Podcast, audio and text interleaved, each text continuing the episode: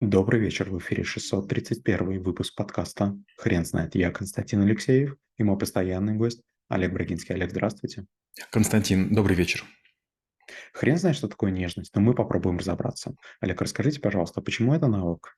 А, Многие технари, многие такие вот а, люди, результатники, они считают, что зарабатывать деньги этого достаточно для того, чтобы вот их семья любила или там родственники ценили. Но особенно маленькие дети, они именно хотят нежности. Они хотят к маме, к папе прижаться, они хотят там объятий, они хотят прикосновений, может быть, там, не знаю, там уткнуться лицом, даже спрятаться там в подмышку. Почему? Потому что, ну, вот есть такая потребность, но почти такая животная. Но мы, как бы, рациональные люди, мы думаем, а, это там телячья нежность или там щеночьи нежности, зачем они нужны? И мы говорим там, будь мужиком или там, будь серьезной. А может быть, недообласканные дети потом становятся и грубыми, и всякими разными. Есть такая книга, называется «Пять языков любви», где говорится, что кому-то важны слова, кому-то важны подарки, кому-то важны прикосновения. И вот когда у вас в семье есть какой-то родственник или там близкий человек, есть вероятность, что вы прям почувствуете, он любит к вам прикасаться, он любит обниматься, для него важно делать что-нибудь вместе, он не любит громкий голос, он не любит грубые слова. Вы просто должны понять, что неважно, какой вы, этому человеку такая, такая вещь, история важна. Например, вы можете быть вегетарианцем, ну, скажем, там, кто-нибудь из ваших родственников ест мясо, но вы же не будете кривиться. Или, например, кто-нибудь не любит чеснок, который вы обожаете. Или, скажем, вы едите, там, не знаю, там, борщ с фасолью, а другой без фасоли. Олег, как вы думаете, а почему люди а, начиная с детства, потихоньку к взрослой жизни некоторые из нас а, теряют эту способность, а некоторые остаются до конца жизни нежными людьми. Это зависит в первую очередь от родителей. Если, допустим, вас мама все время целовала перед тем, как вышли в школу, и вы к этому нормально относились, или там папа обнимал, когда вы прибегали после э, школы, или, допустим, там даже, может быть, уснувшего тащил с дивана на, на кровать, то вы к этому нормально относитесь. Но опять же, вспомните свое детство. В каком-то возрасте уже стыдно, там, класс третий, четвертый, когда тебя мама целует при всех, ты уже начинаешь убегать. И ты, получается, сам отстраняешься, ты не даешь своим родителям проявлять эту нежность. Допустим, там мама берет за руку для того, чтобы перевести ребенка через дорогу. А ребенок говорит, я взрослый. И вот он как бы теряет постепенно контакт. В этом плохого ничего нет. Ну, может быть, и хорошего ничего нет. Скажем, опять же, вот там 5-6 лет э, ласковые, нежные дети, они, как правило, нравятся всем взрослым. Почему? Они не требуют себе особого внимания. Они могут прийти там и кому-то прижаться и просто сидеть. Или там обоими руками, допустим, кого-то обхватить и даже, может быть, спрятать голову за, за чей-то бок. И вот, кажется, общения никакого нет, но э, человеку становится легче и спокойнее. Знаете, у североамериканских индейцев была такая форма коммуникации, когда можно было прийти другому человеку, молча раскурить трубку, выкурить и пойти обратно. То есть даже молчание совместное считается нормальным. Опять же, есть много а, африканских племен, которые без всякого повода даже мужчины могут идти за руку. И на многих праздниках они садятся или вокруг дерева, или вокруг костра, и все э, держатся за руки и даже как-нибудь как покачиваются. То есть это считается нормальным. Но часто ли мы видим в городах людей, которые держатся за руки, целуются или обнимаются? Есть территории, где это запрещено. В первую очередь, конечно, это Эмираты и мусульманские страны. Но смотрите, очень часто вы видите пожилых людей, которые держатся за ручки и ласково воркуют. И вы автоматически умиляетесь этой картине. Это очень нетипично, не характерно. Мы ожидаем нежности от маленького котенка, мы ожидаем нежности от маленького крольчонка, мы ожидаем нежности от кого угодно. Но подросток и нежность, кажется, несовместимая история.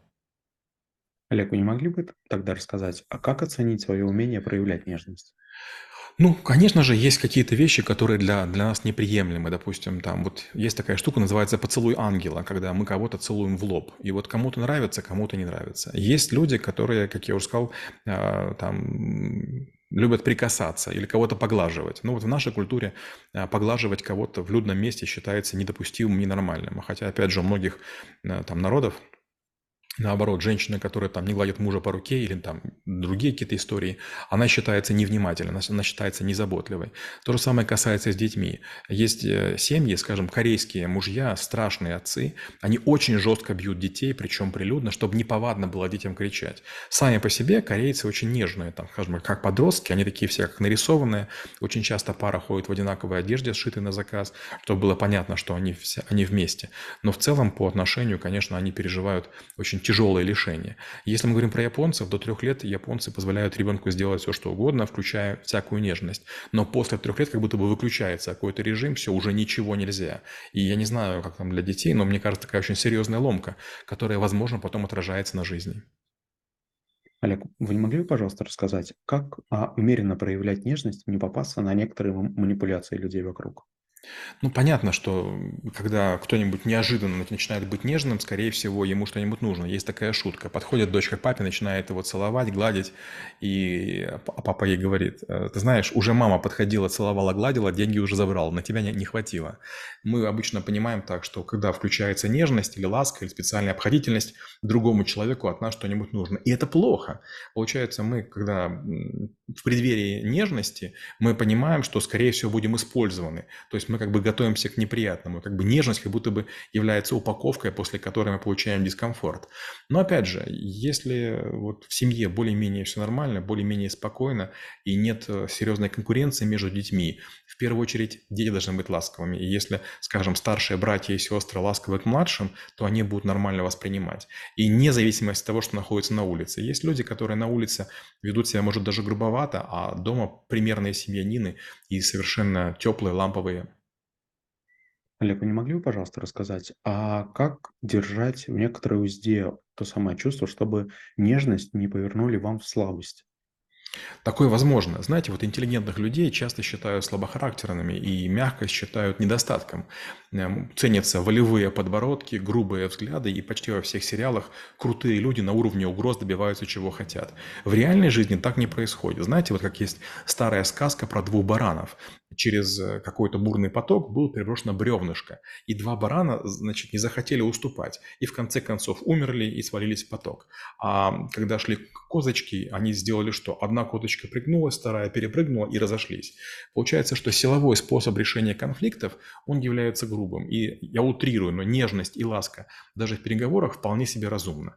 Вариант первый, вы входите, входите в ситуацию уже на высокой ноте, уже с претензиями, уже с грубостью, уже с руганью болью. Конечно же, у вас а, уже э, там глаза на выкате, и кулаки сжаты, и лицо красное, и э, наклонено вперед тело, и вы показываете, что вы готовы сражаться, и мирного исхода быть не может. И вариант второй, когда вы пытаетесь любыми способами договориться. Опять же, вот есть такая война, называется Пелопонесская война, когда воевали Спарта и Афины. А Афины – это были такие зажравшиеся аристократы, у которых была куча денег, и они делали ставку на военный союз. Спартанцы делали ставку на силу, на безжалостность и так далее. Но, к удивлению, проиграла проиграли Афины, потому что спартанцы боролись до последнего. Получается, вот в этой ситуации жестокость победила, ну, в кавычках, нежность. И такое часто бывает. А, человек, который уязвим, на него легко нападать, а вот на ежика очень сложно. И поэтому рано или поздно мы превращаемся в броненосцев, мы обрастаем такой толстой шкурой, которую не пробить ни злым словом, ни, не знаю, там, ни издевкой. Да, Олег, это очень интересный вопрос. А, И знаете, меня мучает э, такая история. В какой-то момент а, многим людям просто не хватает мудрости для того, чтобы понять, человек, который нападает на вас, просто, например, а, кричит от боли. Но а, включается определенная а, а, устойчивость к таким ситуациям, и у некоторых а, проявляется черта характера, когда они не сворачивают. Как найти тот момент, когда стоит перевернуть а, свою позицию из позиции нападения в позицию просто жаления некоторого человека и проявления нежности. Это сделать невозможно, потому что если вы так поступите, другой человек подумает, что вы проигрываете или сдаетесь. И поэтому самым мягким вариантом является привлечение третьего. И тогда третий человек или третья сторона, а, которые авторитетные, взрослые, мудрые и всеми признаваемые, тогда они как будто бы должны сказать, ребята, ну давайте пожмите руки, давайте помиримся, начнем с другой ноты. Вот при таком подходе, когда есть явная команда, смена вашей парадигмы будет разумна. Но если вы неожиданно в своей голове голове ночью подумайте тактику изменить, другая сторона может подумать, что это в том числе ловушка. Олег, очень интересно узнать, а как вы поняли, что нежность– это навык? Вы знаете, был какой-то момент, когда у меня мама, она педагог преподавала русский язык и литературу, она мне все время говорила, что я сухарь, а я к этому стремился. То есть я учил только то, что мне нужно, э, готовился работать с компьютерами и так далее. И в какой-то момент она даже как-то заплакала и говорит, сына, ну прям с тобой очень тяжело. Я в тебя столько любви э, вложила, а ты абсолютно все это растерял. Я помню, я подошел к маме, она, мама, которая была два раза меня старше, она положила мне голову на плечо и как бы плакала, и даже ее слезы текли по моему плечу. Я подумал, ничего себе довел любимого человека. И тогда, конечно, я начал себя действовать иначе, и там какие-то пытался и подарочки, другие вещи делать.